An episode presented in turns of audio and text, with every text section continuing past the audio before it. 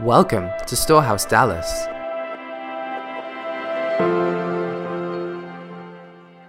Amen. Amen. Can I just chicken out and let him preach? Yeah. uh, so thank you for having me again. And I want to thank John and Tracy and Matthew for trusting me with this mic because you guys know I like to talk. So the Lord gave me this message several weeks ago, and it's been burning on my heart. And Lindsay Hatch, what you released earlier matches what the Lord's given me today, and she had no idea. Uh, My my titles are always top secret. My husband doesn't even know. Um, and I want to start with this message, but we have some business to do. So I want everybody to raise your right hand. Raise it high. Okay. Now you're raising your hand before the Lord.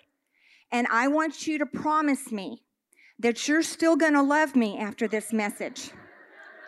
Okay? Can you say amen? Okay, now I can relax and I can be at peace. So we're going to get started because we have a lot of ground to cover. We're going to go to Matthew 7, and this is in the Amplified, and it's verse 13. Enter through the narrow gate, for wide is the gate and easy to travel is the path that leads to destruction and eternal loss. And there are many, can you say many? Many who enter through it. Small is the gate and difficult to travel is the path that leads the way to everlasting life. And there are few who find it. The title to this message is Which Path Are You On? You see, several weeks ago, I had a birthday. And as my husband would say, it was a landmark birthday. And no, I'm not going to tell you what it was. It's top secret. So, anyhow, but when you have those kind of birthdays, you start looking back over your life. And I started reflecting about the good things that happened and some of the wonderful people that God had put on my path. But then I took notice that there were several, no, quite a few, that were no longer on that path with me. You see, they're no longer on the path of the Lord. And I'm talking about people that were in ministry, people that could prophesy so accurately, and they were so well esteemed in the house of God. And now there's so much deception, they're being hunted down by the FBI. I'm talking about people that were evangelists, soul winners, that are now practicing Buddhism. I'm talking about people that had wonderful families, wonderful Christian families, beautiful wives, beautiful husbands. And they have nothing anymore. They have lost everything and everyone. And even some are now in prison for sexual crimes. And I'm talking about some that got on drugs and they're no longer with us. And there's more. But I don't want to share any more about that because it hurts my heart so much. It breaks my heart. How could this happen? You see, every one of these people that I'm telling you about, I knew them, and they were passionate for the Lord. Some of them would get up early in the morning, drive to church, be there at five in the morning, pray. I'm not talking about content, contemplative prayer, I'm talking about praying out loud with other believers for a whole hour, then get back in their car, drive through Dallas traffic to their full time career job, and do this every morning. And those people are not walking with the Lord. How can this happen? How? Well, it's the devil. You see, the devil works overtime to get you off of the path of the Lord, the path of righteousness, the straight and narrow path, to get you onto the path of destruction and eternal loss. His two primary ways are one, he tries to lure you into sin, and it's so subtle. But if he can't get you that way, then what he's going to do, he's going to try to get you upset with God. God didn't answer your prayer. He didn't answer it the way you wanted to answer the prayer. And then he allowed bad things to happen in your your life. How dare him? Huh? That's how the devil makes you think about it. And so then you get offended at God and then you start drifting away from him. And I just want to say that it is the grace of God that I am standing here today. You see, I don't know anyone that has gone through, maybe that's not fair to say, pretty much every bad thing that could happen to a person has happened to me. The only thing is, I've not been to jail. I've been to jail, but that was ministry. But I've not been thrown in jail. And I've had people say, Sharon, you've gone through so much. I can't believe that you're still faithful to the Lord and that you've never you've never drifted off from him. How have you done it? And I believe that there's a couple of things. One is just I love Jesus so much I don't want to hurt him. You know, when we sin against the Lord, it hurts him. And the other is that the Lord brought me mothers and fathers in the Lord that taught me, they trained me, and they shared with me truths that helped me establish such a firm foundation that when the winds and the rains and the trials, and I'm telling you the bad things because they're going to happen, because we're in a fallen world. But when those things came in my life, my foundation did not crumble. So this morning, if you will allow me, just for a few minutes, will you let me mother you? Will you let me be your mother and share just a few of the truths that were shared with me? And this is not an exhaustive list by any means. So we're going to go ahead and continue in Matthew, but this is New American Standard Version, verse 21. Jesus speaking, Not everyone who says to me, Lord, Lord, will enter the kingdom of heaven, but who does the will of my Father who is in heaven will enter. So, who does the will of the Father or my Father will enter heaven? Many will say to me on that day, Lord, Lord, did we not prophesy in your name? Did we not cast out demons in your name and perform many miracles? And then Jesus will declare to them, Depart from me, I never knew you, you who practice lawlessness. Philippians 2 Work out your salvation with fear and trembling. Okay, so why would we have to work out our salvation if we say a little prayer, we get our ticket stamp, and we automatically go to heaven? 1 Peter 4 If the righteous are barely saved, what will become of the wicked and the godless? And then Jesus is speaking in Revelations 3 He who overcomes, I will not erase his name from the book of life. So Jesus is telling us you can have your name erased. That's a possibility. And when I received these scriptures, let me tell you, it put a holy, reverential fear of God, a healthy fear of God in me. And thank God I received these truths at a young spiritual age. Now, I, w- I want to go to some other scriptures, and these are scriptures that a lot of ministers, I think they cut them out of the Bible. Because if you share these scriptures, you're not going to get a very good offering. But you know what? I don't receive offerings. So I have the freedom to do this. But anyhow, and then Christians read these scriptures, but they just kind of glance over them real quick because they go, oh, that's for the unbeliever. No. Paul is talking to Christians. And he says almost the same thing over and over again to different Christian groups. So the first one is in the, the Christians in Corinth, 1 Corinthians 6 9. Or do you not know that the unrighteous will not inherit the kingdom of God? Do not be deceived, neither fornicators, nor idolaters, nor adulterers, no, nor effeminate, nor homosexuals, nor thieves, or the covetous, or drunkards, or revilers, no swindlers will inherit the kingdom of God. And then in Ephesus, Ephesians 5, but immorality, and that's any form of of sex outside of marriage. Impurity or greed must not be even mentioned among you, as is improper among the saints. And there must be no silly talk, coarse jesting, dirty jokes, or foul language, which are not fitting, but rather giving of thanks. For this you know that no immoral or impure person or covetous man who is an idolater has an inheritance in the kingdom of Christ and God. Then the, in Galatia, the Galatians church, uh, Galatians 5, the cravings of the self life are obvious sexual immorality, lustful thoughts, pornography, chasing after things instead of God, manipulating others, hatred of those who get in your way, senseless arguments, resentment when others are favored, temper tantrums, angry quarrels, only thinking of yourself, being in love with your own opinions, being envious of others, murder, uncontrolled addictions, wild parties, and all other similar behavior. Haven't I already told you that those who use their freedom for these things will not inherit the kingdom of God?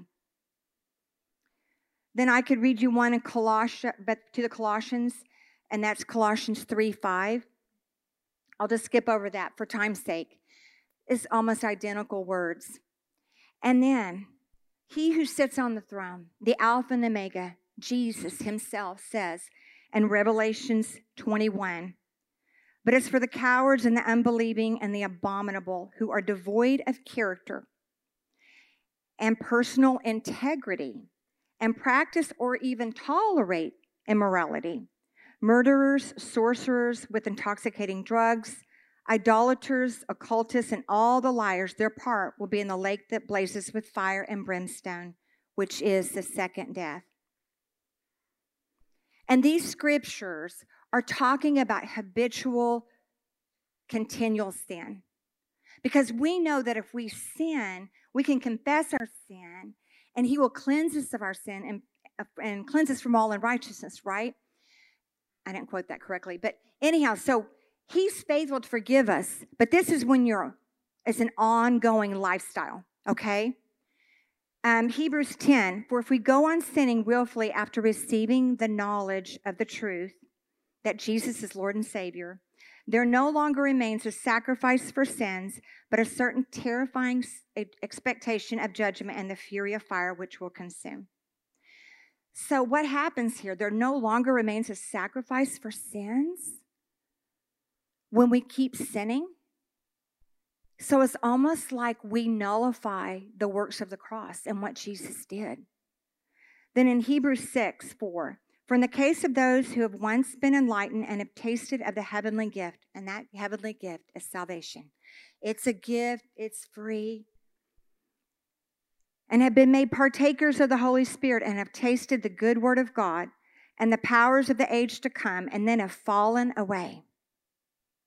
You can fall away from your faith? It is impossible to renew them to repentance since they again crucify the Son of God and put him to open shame. Impossible. It nullifies everything that Jesus did his death, burial, and resurrection. And then in James 4, it says, Whoever chooses to be the world's friend makes himself God's enemy. So, what does that mean? Well, when we look like the world, we act like the world, and nobody can tell a difference between us. Then in 1 John 2:15, do not love the world nor the things in the world. If anyone loves the world, the love of the Father is not in him. The love of the Father is not in him if we love the world. So, I want to share a couple more. This is a different message, isn't it? Um, but the Lord gave me some scriptures when I was drifting off of the path of the Lord. And you see, I was justifying my actions because we're in the age of grace, right? And we have freedom in Christ. And then the Lord took me to Matthew 5. Jesus says, If your right eye seduces you to fall into sin, then go blind in your right eye. For you're better off losing sight in one than to have your whole body thrown into hell.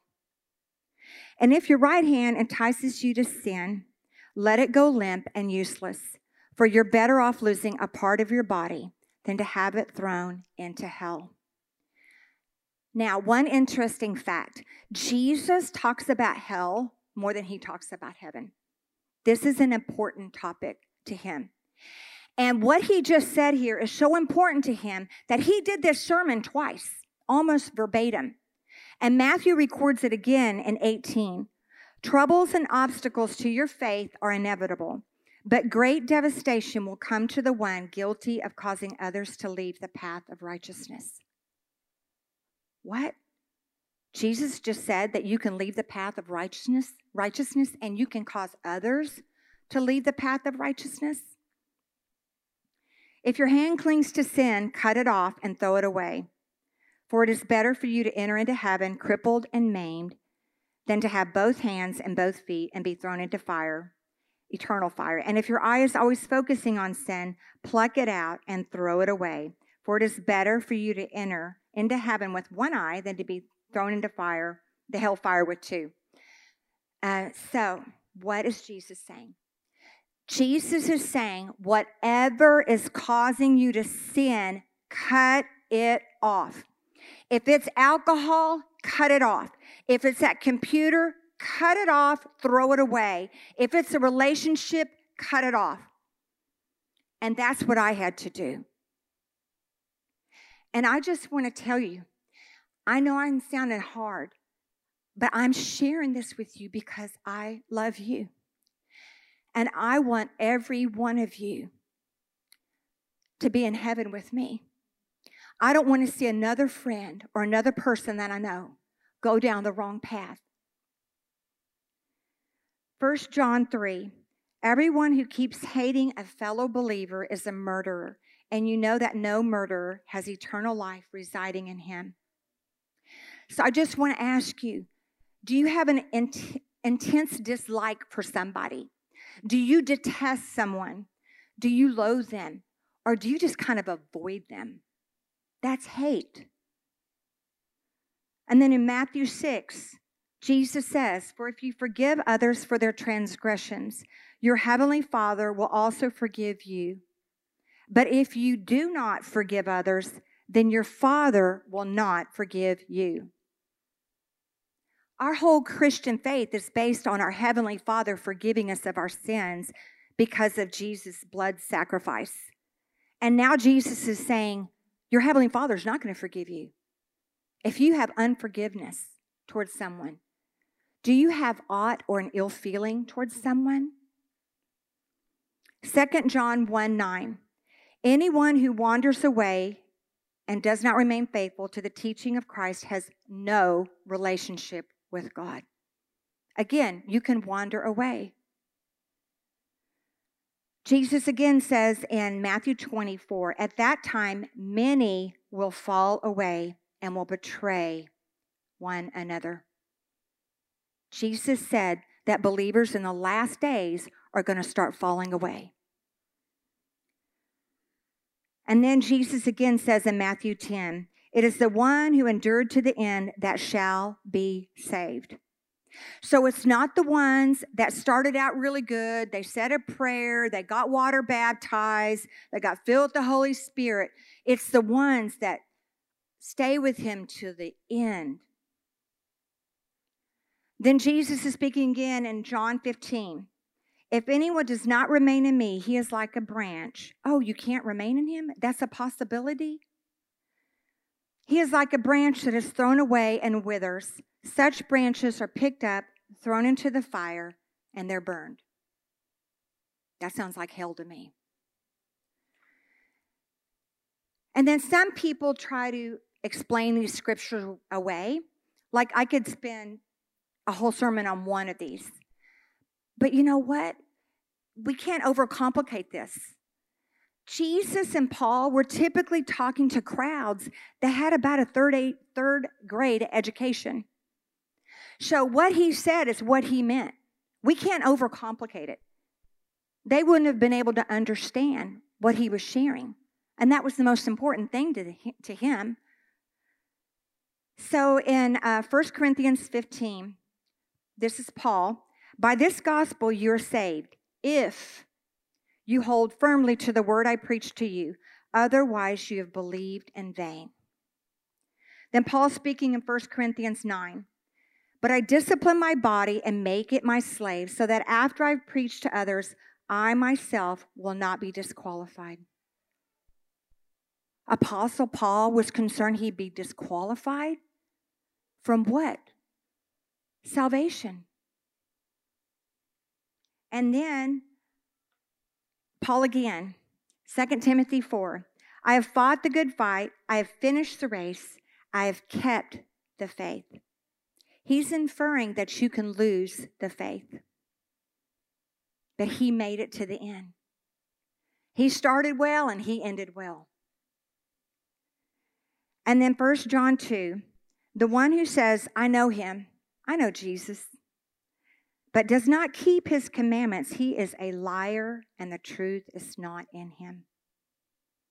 Jesus says, John 14, if you love me, you will keep my commandments.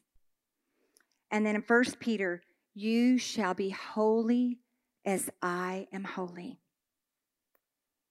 1 John 2, Here's how we truly know God if we keep his commands. And I'm almost done. What are his commands? Jesus tells us in Matthew 19, but if you wish to enter into life, eternal life, keep the commandments. Wait a minute, that's Old Testament. No, it's not. Jesus said, You shall not commit murder, you shall not commit adultery, you shall not steal, you shall not bear false witness. That means lying. You will honor your father and mother, and you will love your neighbor as yourself. And then again in Matthew 22, he said, You shall love the Lord your God with all your heart, mind, soul, and strength. And then the second one is, And you shall love your neighbor as yourself.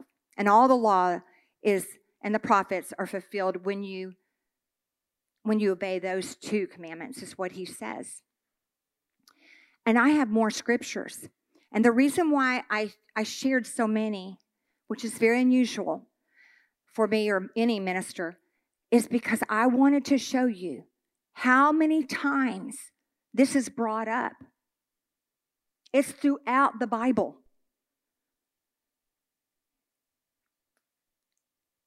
Um, and I almost can hear people saying, but what about the love of God? And then Tracy read that scripture. What about the love of God? Nothing can separate you from the love of God. Nothing can separate you from the love of God. But you see, when you say yes to Jesus, you enter into a covenant with Him. You make a vow with Him, just like in a marriage, for better or worse, until death do you part. You're in a covenant, a contract with Him. But don't you know that many marriages don't work out?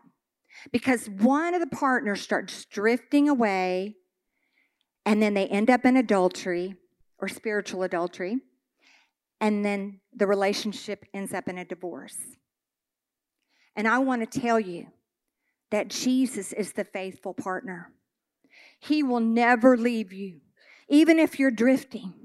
Even if you deny him, he always loves you. His love never fails.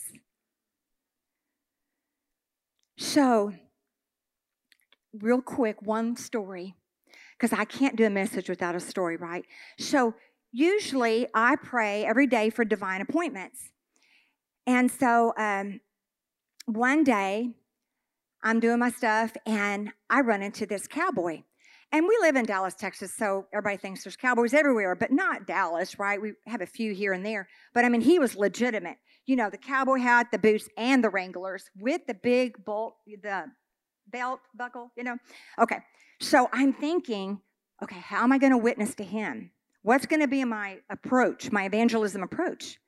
And the guy beats me to the punch. So he comes up to me and he said, I'm not afraid to die. I'm like, whoa. That's a good, never thought of that one, right? And he said, You see, I already died. And I went to hell. Oh, okay. Can you tell me about that? Well, I was going to. You see, when I was uh, 10 years old, I had an encounter with Jesus. I decided that I was going to serve him. And I understood that he was the Son of God and that he died for my sins and I accepted him in my heart. And he said, I had a 180. not a 190. I had a 180. I had so much joy and love and peace. And I just loved to go to church. I was there every time the doors were open. And my parents were very happy this, hap- this occurred because then I became very obedient. And then I go to Christ for the Nations and he studies there and he leads Christ for the Nations and life is good. He's serving Jesus. But then one day, his grandfather died. Something snapped in him. He was upset. His grandfather died. How could my loving Heavenly Father let my grandfather die? How old was he? He was 84. But he got upset. And so what happens? He starts partying. He starts drinking. He starts womanizing. He starts doing the things that other people in the world do, right? And he went and bought him a motorcycle, but he didn't buy himself a helmet. And so one day, he got hit on that motorcycle. And you know the scripture that says the wages of sin is death. And that's what happened. Death came knocking at his door. And I said, Well, what happened? Like, do, do you remember being hit? He goes, No, I don't remember a thing. But apparently, when the lady hit me, I go flying across the road onto the cement. I'm splattered all over the cement. My brains are hanging out. I have an eyeball over here. My guts are over here. And then I have all these punctures in my, my lungs. And I had so many internal organs that were damaged. And he said, so they care flighted me to Big Baylor in Dallas. The physicians called my parents and they said, all the king's horses and all the king's men are not going to be able to put William back together again. You need to get down here right now. He is not going to survive. I asked him, Did you have an out of body experience? No. Well, tell me more. I'm on the edge of my seat, right? And he said, Apparently, I flatlined. And he said, All I remember is being sucked down in this big black tunnel, being pulled down. And I was going head over heels. I was somersaulting down. And I, I, I couldn't see anything but this red flame way, way, way, way below me. And I'm descending down, and I have no control over my body. And I am so scared. I'm terrified. And I could hear the screams and the shrills of the people in hell in agony. And I could smell their burning flesh. He said, Sharon, there's just no nothing like it. I can't describe it. Everything that the Bible says about hell is so true, but it's even worse. And he said, So when I'm falling, I start praying. But Lord, what, what about when I was 10 years old and I trusted in you, Jesus, and I believed in you? No response. But Lord, but what about Christ for the nations? And I have my ministry license and and I, I know your word. No response. Okay, Lord, what, what about the, the homeless that I fed? Or the ones I took to Kohl's? I bought them clothes. Lord, please. Well, don't you know that in hell the Lord can't hear our prayers? And that we've already made our decision in this life which God we're going to serve. Are we going to serve the God of alcohol? Are we going to serve the God of pornography? Are we going to serve the God of money or self? We decide whom we're going to serve. And he knew that. But he said, I was just so desperate because I knew that sooner or later I was going to hit hell. I was going to hit the floor of hell.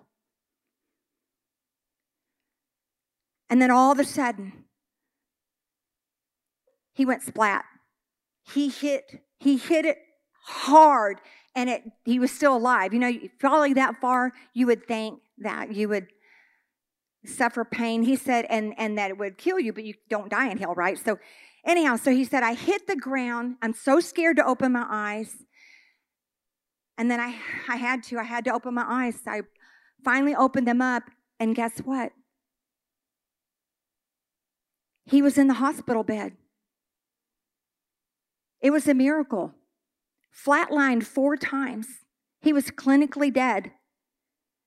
And Jesus let him live. He let him live so he can go around and tell people, unbelievers, there's a hell and you don't want to go there. And tell believers, there's a hell and you don't want to go there. That's his mission. He goes around Dallas and he t- goes to, up to different people. He tells them their story, his story, and then he shows them all the scars on his head and the plates in his body from over a hundred surgeries. So I share that story. In fear and trembling. Because I knew when I spoke with him that every word he said was true. You know, you can look in someone's eyes, and he was trying to save me. The whole time, he had no idea that I was a believer. So, anyhow, today, I have shared the truth of God's word. And I really feel like the Lord wants us all to respond. You see, I believe there's someone or some people that are either online or here that you feel like you're kind of drifting off the path of the Lord like I was. And then there's others that you're concerned. Am I close to being disqualified? Is there something in your life that you are having trouble with? A sin? And then there's others that I believe that God has highlighted a person or persons in your life that you love them. You love them so much, and you realize they're on their way. They're on their way to hell. And the Lord wants you to come down and He wants you to pray for them and to stand in the gap for them. The Bible says that we can remit other sins, we can be intercessors, and we need to cry out for mercy for those loved ones. We don't want anyone going to hell. And then finally, there's anyone that doesn't know Jesus. If you died tonight, are you sure that if you stand before God the Father, that He would let you into His kingdom? So if you could go ahead and start the music. Um, yeah. Again, everything that I have said to you is out of a heart of love. Because I've been a Christian a long time, and I've seen the collateral damage of the enemy and how he would take the people most unlikely down. And I'm tired of hearing, going to funerals and hearing about funerals and not convinced that that person made it to heaven. You know, William didn't have any time to repent, it hit him so fast. It was broad daylight. Now, he should have been wearing a helmet, yes, but, but we just never know our day or the hour. So I want everybody to stand up and I want you to close your eyes.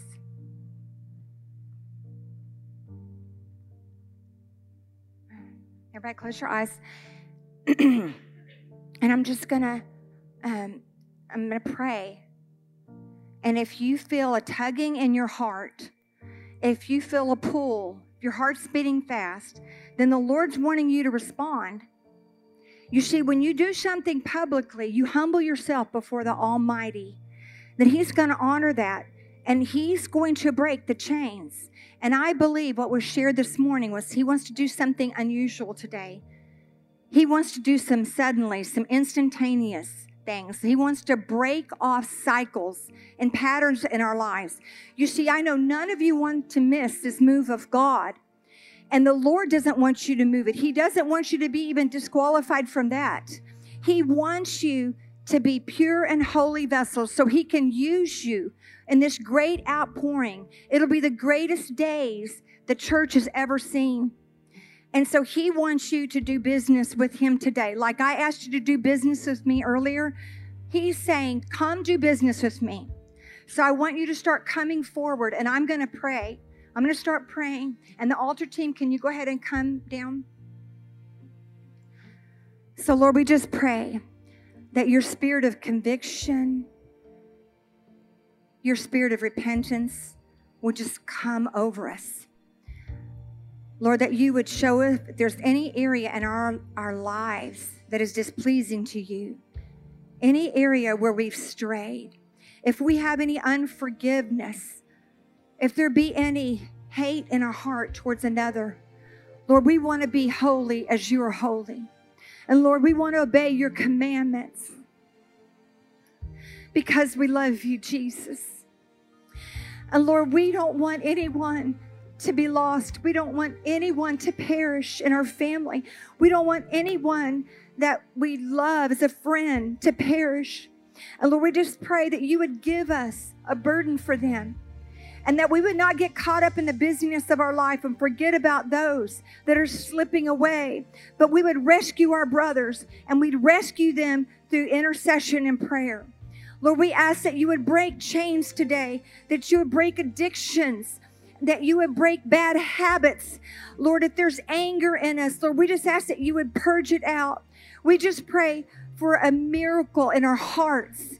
We just pray that you would move and send your angelic host to this room right now to minister to your saints and to bring great deliverance.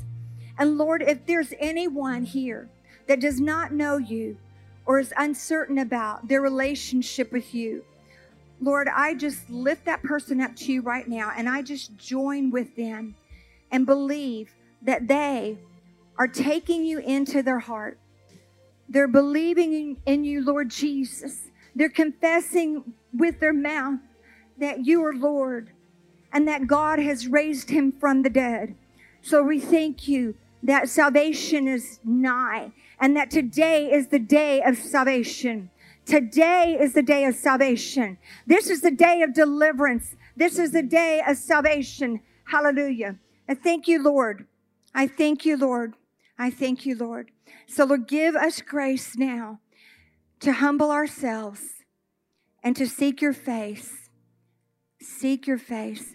Lord, I ask that you would move on uh, anyone here that is burdened for their family member, that they would come forward and that they would believe and agree with these altar workers. In Jesus' name, amen.